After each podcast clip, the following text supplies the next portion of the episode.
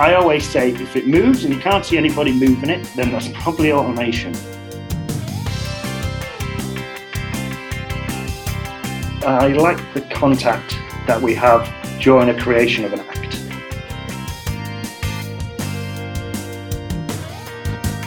Unbelievable to see all the set changes live in front of you instead of like the old days when the curtain drops in. I don't think that's true, Craig, at all.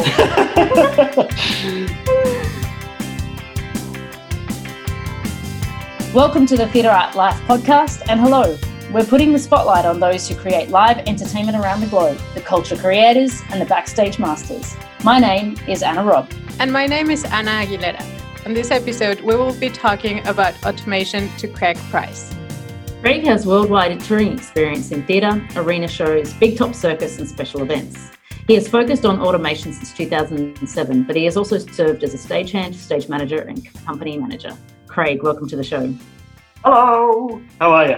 We are wonderful and we're really glad to have you, uh, our first automation representative on the Theatre Art Life podcast. Welcome. Thank you very much for having me over. It's um, a pleasure. It's an honour to be your first automation guy. Lovely. Tell us about your path uh, in the entertainment industry, and then also because probably when you started, you weren't in automation to begin with. So, and how you ended up in automation.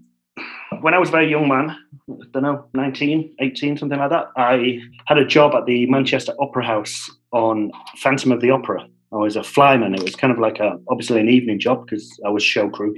And that kind of helped me get through college and it also then helped me save up money for what I really love to do, which is traveling. I was working there because it was in Manchester for quite a long time, that show, a couple of years. I did that, I saved some money, and then I went to Australia and I did the whole backpack bumming around Australia thing for a year, uh, working in theatre jobs. Funnily enough, I actually got a job at the um, Opera House in Sydney just as um, show crew and stuff, which was great to do. All my friends are out fruit picking, and I'm going to Sydney Opera House. What amazing. year was that? That was 95, 96, something like that. Oh, there you go. I yeah. was there a little bit after the after you, I think. 2002, right. I was there. Yeah, oh, it was a great time. I, I, I have this recurring dream of my walk to work from Circular Quay to Sydney Opera House. Amazing. And I it used to be a reoccurring dream of mine all the time, so it must have had that much of an impact on me. Unbeatable view, unbeatable. Oh, it's just great. And then when I came back from Australia, I went to uh, live in Holland and I lived in Holland for a, a, few years, about three years, and I worked on a show, Miss Saigon, there. Again, one of the crew guys in, in the wings, I was tech ASM. It wasn't an ASM as we know it, it was more of a, a wing carpenter kind of job in mm-hmm. charge of the wing. So I, I did that. And then um, after leaving Holland, I then got a job. I was actually jobless for a little while because it was hard to get into a theatre job in the UK after that.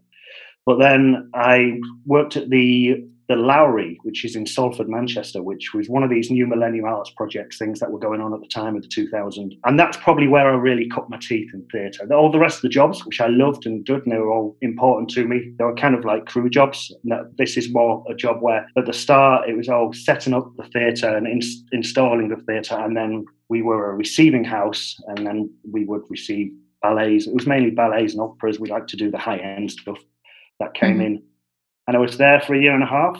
And then I was, I got a job in Edinburgh as the assistant production manager there for their shows. That was a that was a production house. Did a season there, and then I got into stage management. Uh, I did uh, the Com, Com Games in 2002 as a stage manager for a couple of segments. We call them segments in those big events. And that was something that stage management I, I really wanted to do. So I did a few gigs after that, small theatre productions and stage management. And then I found myself, a friend asked me if I wanted to um, do some automation and I, uh, on Miss Saigon, which was currently touring the UK. And I was like, well, I don't know anything about automation, mate. That's, you know. Um, and he goes, well, yeah, but you know the show. You worked on it for how long in, in Holland? It was the, it's the same show. You know, you know the show. That's half the job. So I thought, yeah, okay, why not? So I kind of got into automation through doing Miss uh, Miss Saigon because I did it previously in a, in another job. So went on from that. Then went back to stage management for a bit and some company management in there. And then 2007, a job on Chitty Chitty Bang Bang, the UK tour of that, flying the car on Chitty.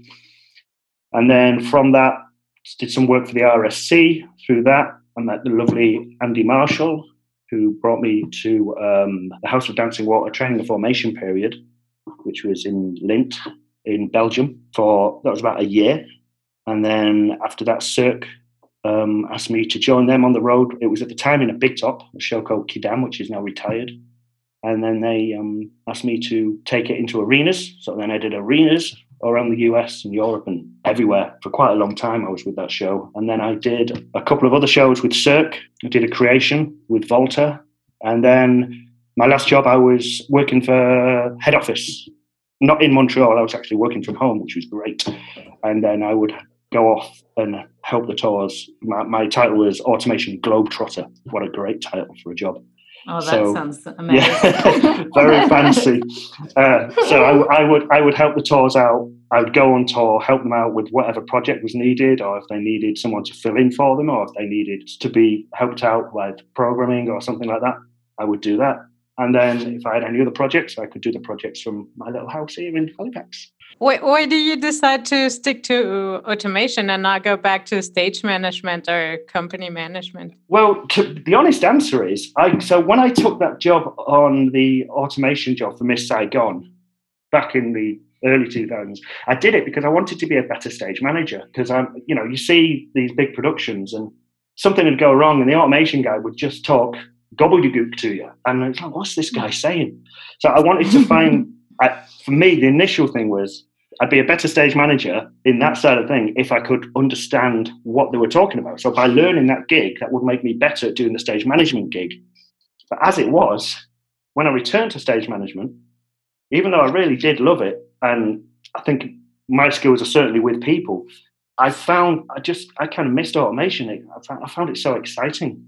It's um, mm. Just it's a job like no other. I think really, and you you have so many things to play with and toys and stuff. So that's how I ended up coming back into it. I kind of left the stage management role behind a bit. I mean, who knows? Maybe one day I'll return to it. I don't know. But uh, I I really enjoyed the automation side, and I got offered a job, and I thought, well, you know what? Yeah, that'd be great.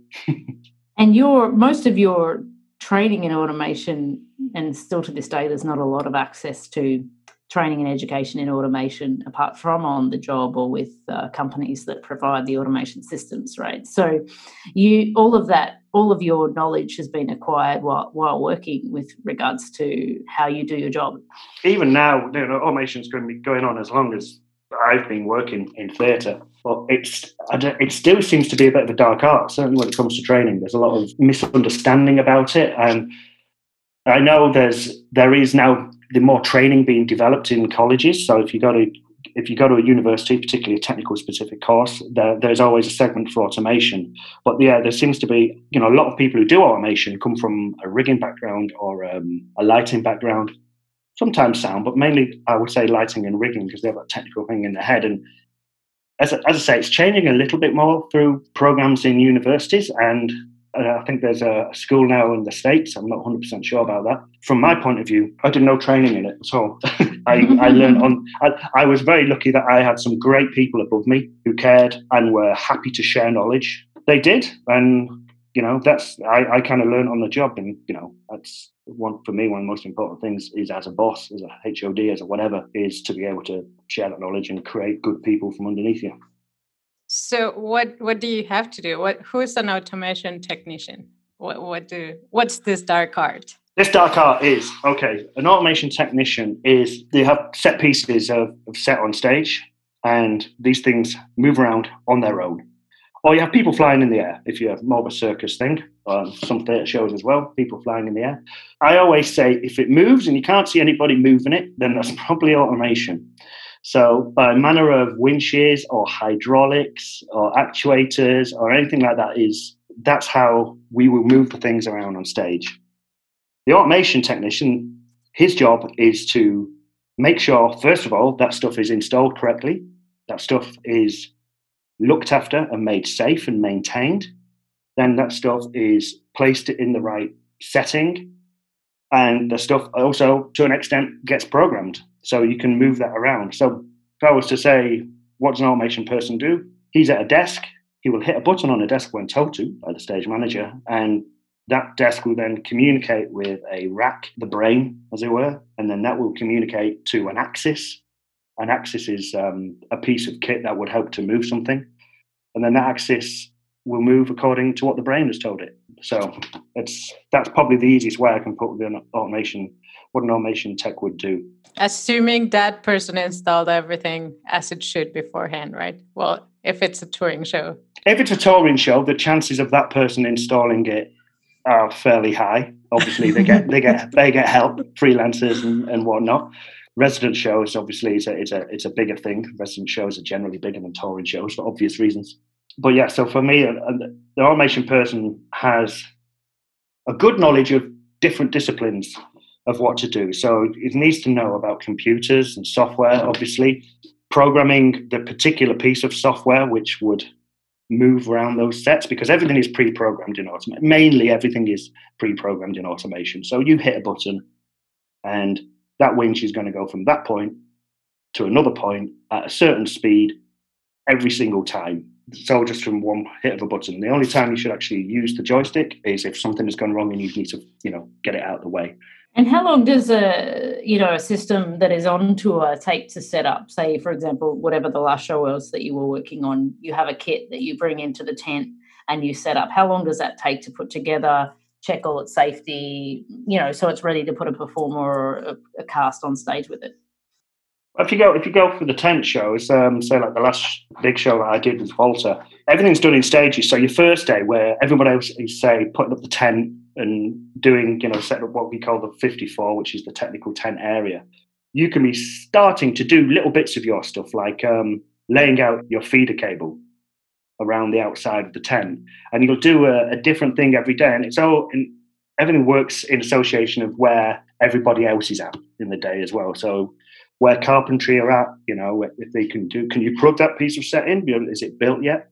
And also you know, with lighting, there's a lot of stuff to do. Uh, certainly with with the circus stuff, there's a lot of work between you and the riggers. Basically, the two the two jobs go hand in hand. So you you will wait around for riggers, and they will wait around for you. So to put it nice and clear, probably about to build a big top and get everything in is about five to six days.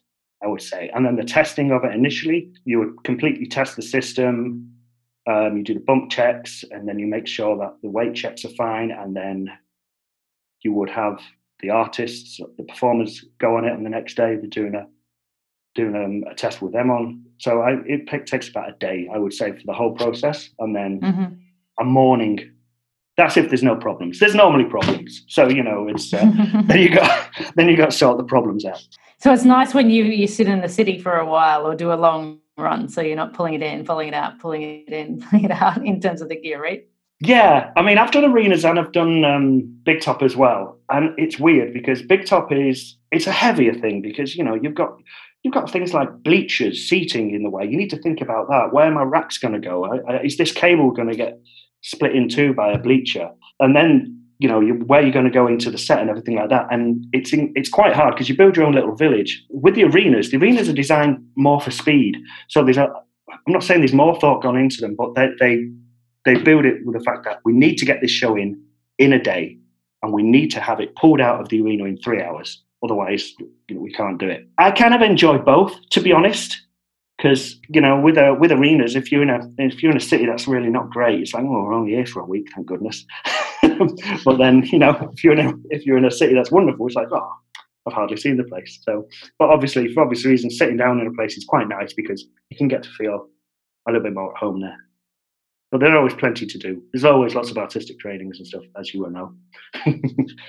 So besides um, the the training Anna was, was mentioning that the manufacturers provide and some some schools, what what would you suggest for people that are just starting out? How how do you get better at being an automation technician, or how do you even start? Like, let's say I've done some stuff, but automation I have done any. What would you tell me? Oh, you should now do this, learn that. That's yeah, that's a good question because that's. Uh...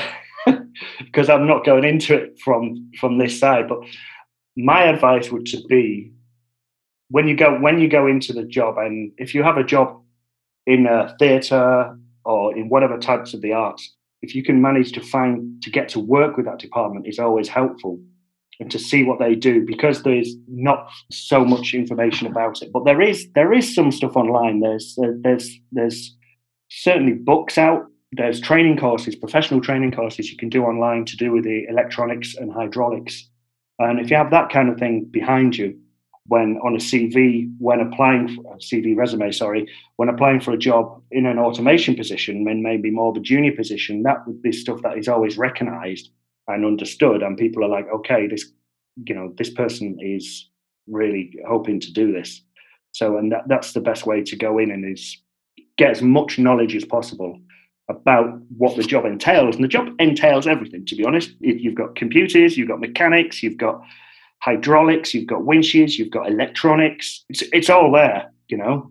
So if you can get some kind of knowledge of that, it's fairly obvious what you want to do, and I think you'll be taken seriously when you put that on your resume. But also, I mean, there's internships that that you can do as well. Certainly, I know that Cirque does internships through colleges. I'm not too sure about here in the UK. There, there are there are ways means of, of getting into, into that whole thing. I think it's, you know, it's one of those uh, aspects of theatre that's just growing and growing, right? So I, I certainly would have my time again, I'd probably want to try and get into it as well because I think it's a good good place to be in in an emerging market. When you think about like aside from the technical stuff now, from a creative perspective, what what do you what do you like about automation being used in shows? What scenes or what shows do you think are really using automated elements to its to their capacity that you admire, um, that you've seen, heard of, watched on YouTube? What how do you think the best usage of this is in shows? Back in the old days, you remember the old days? You used to watch a show the old days. I'm going to have like an ancient or something. um, You're not that old, Craig. yeah. but um, you know, you'd watch a show, curtain would come down, Two minutes later, curtain would go back up, set would be different. It was like, okay, yeah, this is standard. This is what happens. You need to do a set change. And but the whole fact with me that with automation is the automation becomes part of the show. So you see that set change. You see um, Phantom of the Opera. The you know the opera boxes come in and the whole the whole thing turn around from an auditorium into a manager's office. And that for me, when I was watching that, when I was I think I went to see that in the West End when I was 15 or something, I was just amazed by it. I'm like, this is incredible. I want to see more of this. And shows have become like that. And for my back to the question is like which my particular favorite is like there was a scene in I'm going to say a couple of examples. So like for me, one show that I operated was Miss Saigon, which was the touring version, which came fresh out of the West End. It was a, very similar to the West End version. There was a sequence in it called uh, the Nightmare, Kim's Nightmare, which is basically the helicopter scene. So you've got a mass movement of so many set pieces coming up. You've got an office coming on, you've got embassy walls coming on off, going to various different positions. Then to top it all, at the end, you have a helipad rolls down stage, and then this great big hydraulic helicopter comes in, lands on stage.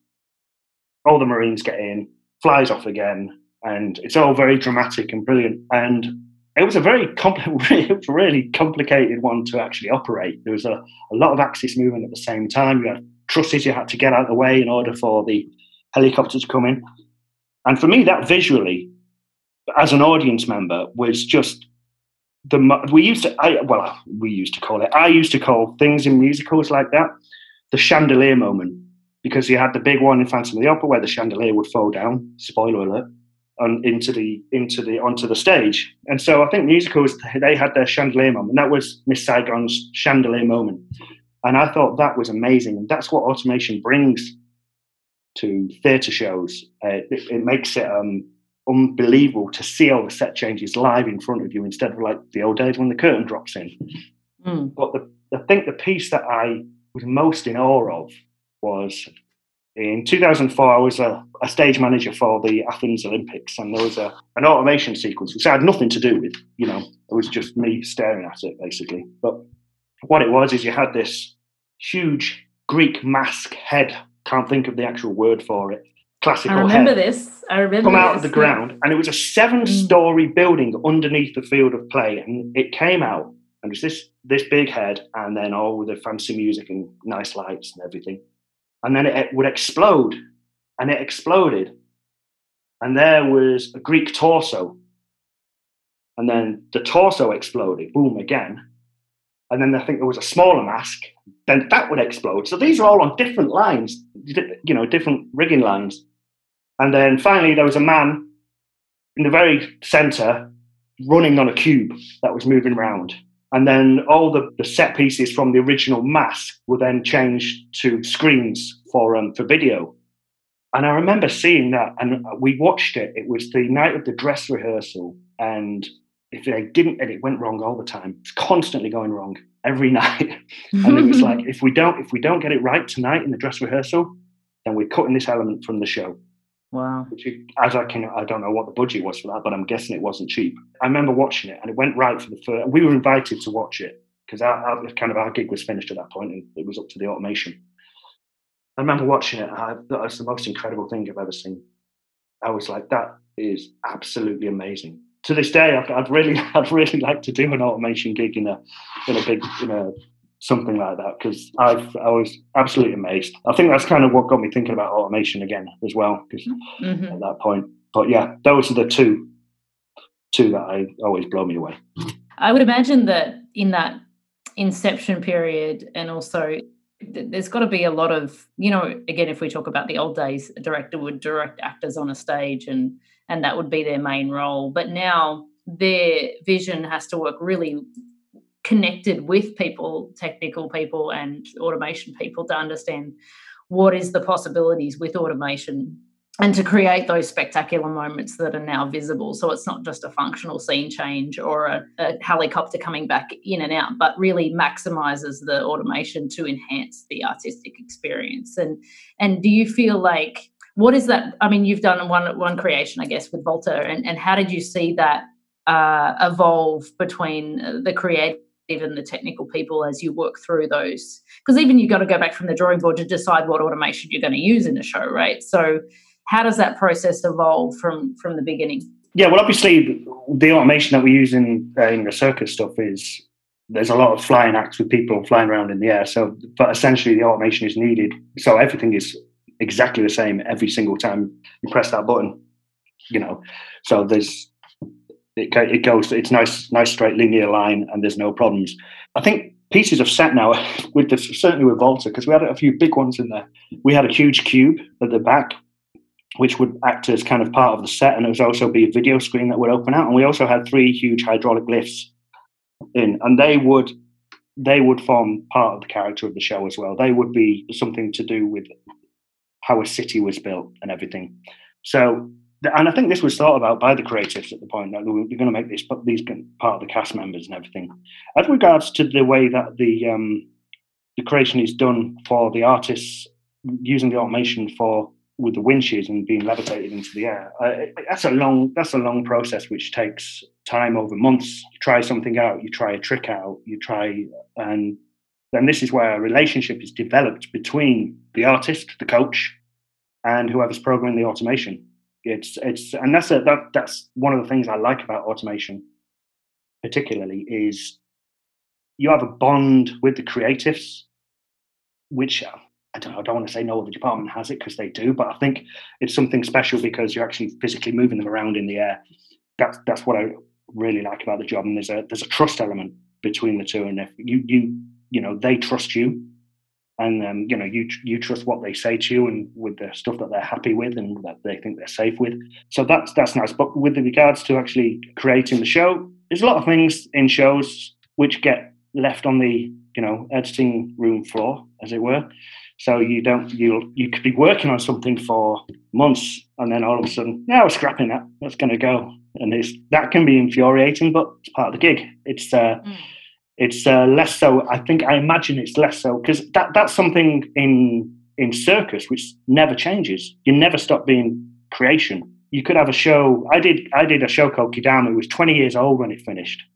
I was still programming acts for it, new acts, because I was there for the last few years of it. And so the creation process is ongoing. It never stops in a circus. Whilst theatre it's more regimented. You can't do Phantom of the Opera and say, "Oh, we're going to put an extra scene in." It's like, no, no, no, that doesn't happen. no. So with the, the show that starts out, if you want to see the premiere of a show in Macau, Montreal, Vegas, whatever, that would be a lot different to the show that you saw.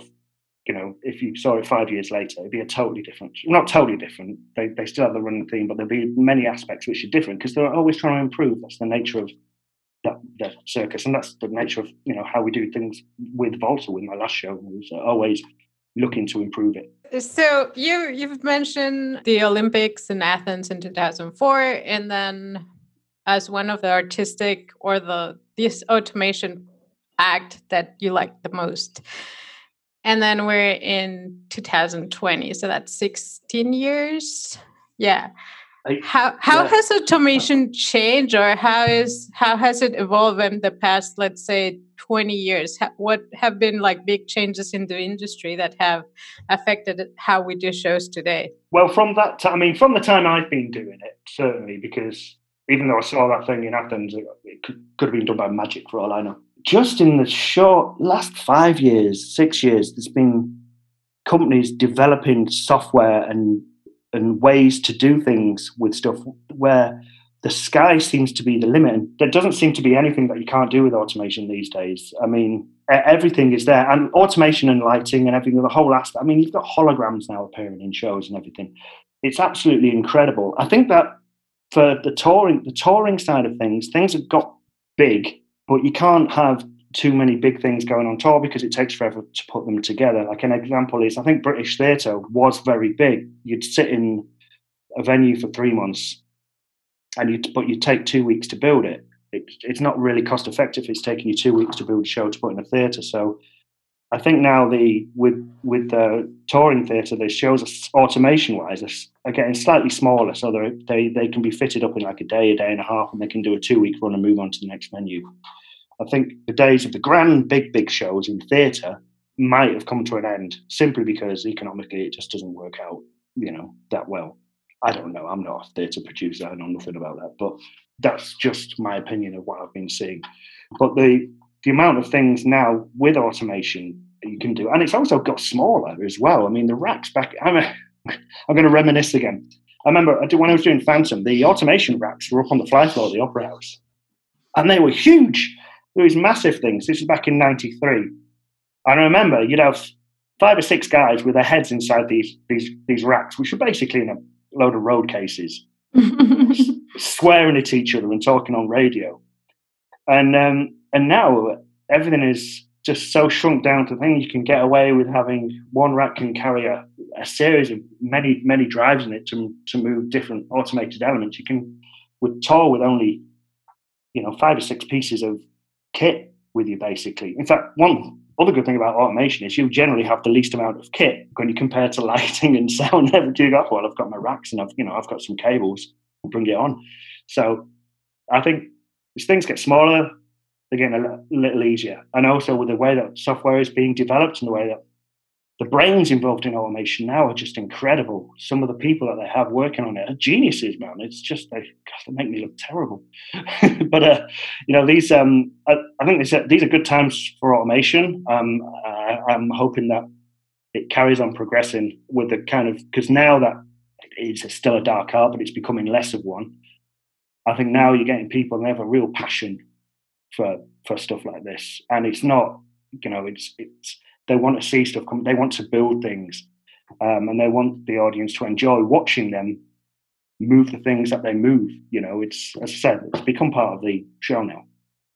Yeah, I think one of the one of the realms where there's still a lot of money spent and a lot of innovative stuff is happening is in the concert realm. You know, with I know some Taylor Swift does some big automation sort of sets and stuff that moves around, and you know they've got the money to do that as well as um, you know Pink she does a lot of flying in her show and and, and i think that's where you know like you said with circus shows and, and other touring shows you, you, you may be constrained by budget but uh, some of those pop stars have got lots of money to burn and put on an impressive show. So it's wonderful to i always look when new concerts come out to see what what's happening in the entertainment realm in terms of their their ability to use automation. It's always quite inspiring, especially. I mean, I may not ever get to work on those things, but it's nice to see what they're doing. What's your most favorite thing about your job? The thing I like about with automation in particular is I, I, I like the contact that we have during a creation of an act with the performer or with the coach, with the stage management. I feel like we're really involved in it. I feel like it's us out there as well. There's a, an artist, uh, Danella, she's a great girl, but she always used to do, when she used to do the act, she'd be like, This is our act. We're doing this together. I'm like, Yeah, we are. So, and that's just that connection with it. And I'll talk more about the, the performers, the artists on, on circus shows, because as I say, it, it's more of a progressive thing in, in the circus. But you feel like um, if they trust you, then you're, you're, you're, you're safe it's it's great. There's a, if you have that element of trust, you know, hopefully you don't ever want to lose that trust. Thankfully, I never have, and I have a good relationship with them all. And it, yeah, I like the the part that you can you feel like you're part of the creation of something new. It's not just kind of hiding hiding around, skulking about and stuff like that. Because that's what I do. I like to skulk about. Yeah. So so um, I don't think that's true, Craig, at all. and, and when you look at a more general thing, the people I work with, I enjoy the people I work with. I enjoy the people I work with because we all have one thing in common. They, they, they could be totally opposite to me in their character and the way that they are, but the one thing we have in common is we all do this because we love the arts. Mm. And I remember someone said to me, I was doing a Zoom thing a couple of weeks ago, and they was like, "Hey, Craig, you could get a job in um, manufacturing automation." And I guess so. I guess yeah. When you take it over the, the, the skills that I have, I can I can then bring into the manufacturing world into regular kind of automation, like in factories and things. But I do it because I like the arts. That's probably why I've done so many jobs within the arts because I like the gigs. I, I do the job for the arts and not just to be an automation guy. I just like the whole thing, and that's that's the one thing that everybody has in common in our job. You generally you don't get people doing it for the money. Let's face it. You know, it's they, they do it because there was a little thing captured in me as a little boy that I loved. So I wanted to become an actor because, you know, when you're a little boy, you just think it's the actors, don't you? But then I realized it was the whole concept of creating something, and the theatre for me was magical. And for me, the circus tent has become magical as well. And yeah, that's that's why I do it. And we all have that in common. And that's why I'll keep on doing it. I ain't going to work in a factory and do automation. if there was anything you could change, what would you change? Whether it's from how automation works or the industry itself? Personally, I'd try and make it COVID free. That would be nice, wouldn't it? So we all. Oh yes. We all. Uh, we, let's, we, let's do that one. We all have an industry. That, tick one. Tick.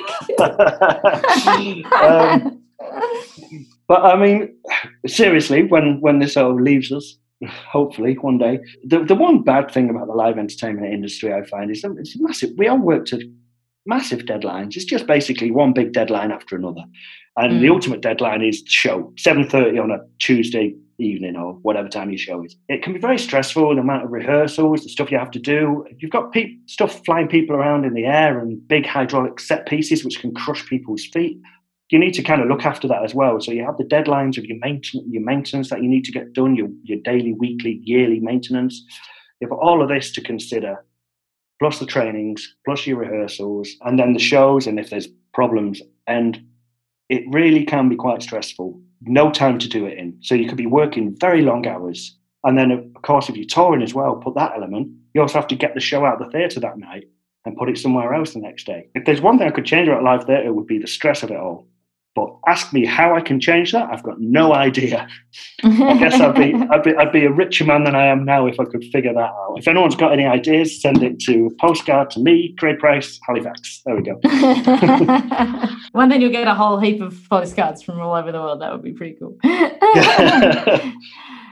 Craig, thank you so much for sharing with us your career and your ideas about automation. We really appreciate you joining us today. And I hope that you also get back on the road soon with uh, another show after COVID. That could be a great name for a show, huh? After, after COVID. COVID. The musical.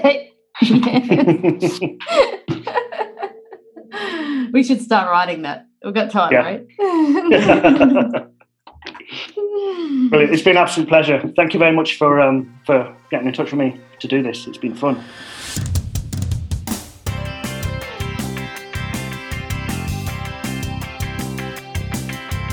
Please write a review on our podcast, whatever you listen to your podcast, and let your friends know about us. You can learn more about Theatre Art Live by visiting our website at www.theatreartlive.com. And you can also follow us on social media and leave your questions and comments on Facebook, Instagram, LinkedIn, Pinterest, Twitter, or YouTube. We want to thank David Sire for composing the music for our podcast and Michelle Strata, who is our sound engineer. We are your hosts, Anna and Anna, and this is the Theatre Art Live podcast, where we put the spotlight on those who create live entertainment around the world.